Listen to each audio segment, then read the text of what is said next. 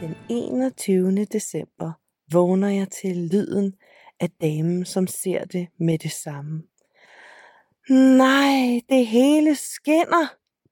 Ja, den slags ser kvinder. Men ikke så meget.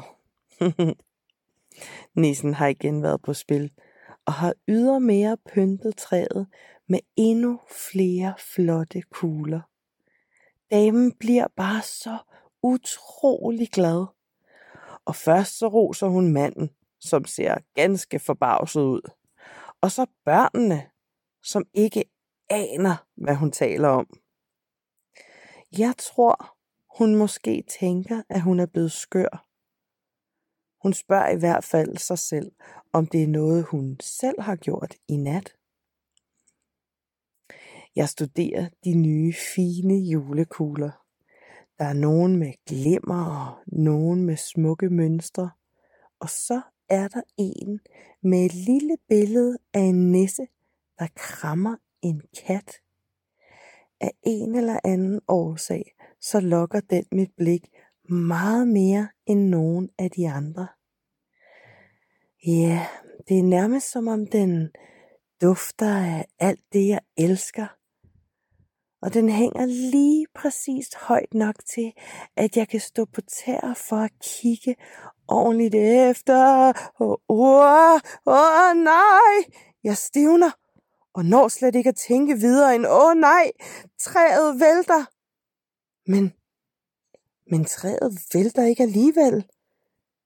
Det hænger bare ud i luften, og tiden, ligesom den anden dag, går helt i stå.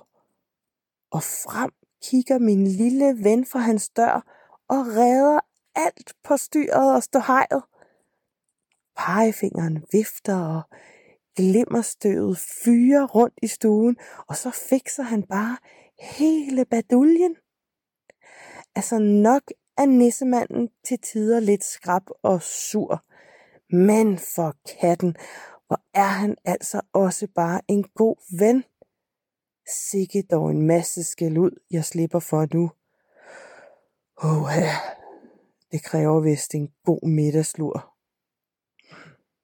Sneen er endnu ikke smeltet, og jeg må hellere blive indenfor og slappe af. Vi sidder tavst sammen, damen og jeg.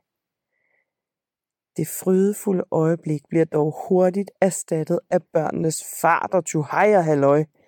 De kommer blæsende hjem med pakker, som de har lavet i skolen, og med fuld fart på bliver de meget nøje placeret under træet mellem grenene og gemt på juletræstæppet. Mm. Nogle gange tænker jeg lidt på børnene, som jeg tænker på de fede gråsboge. Detektiver, det bliver de nok aldrig.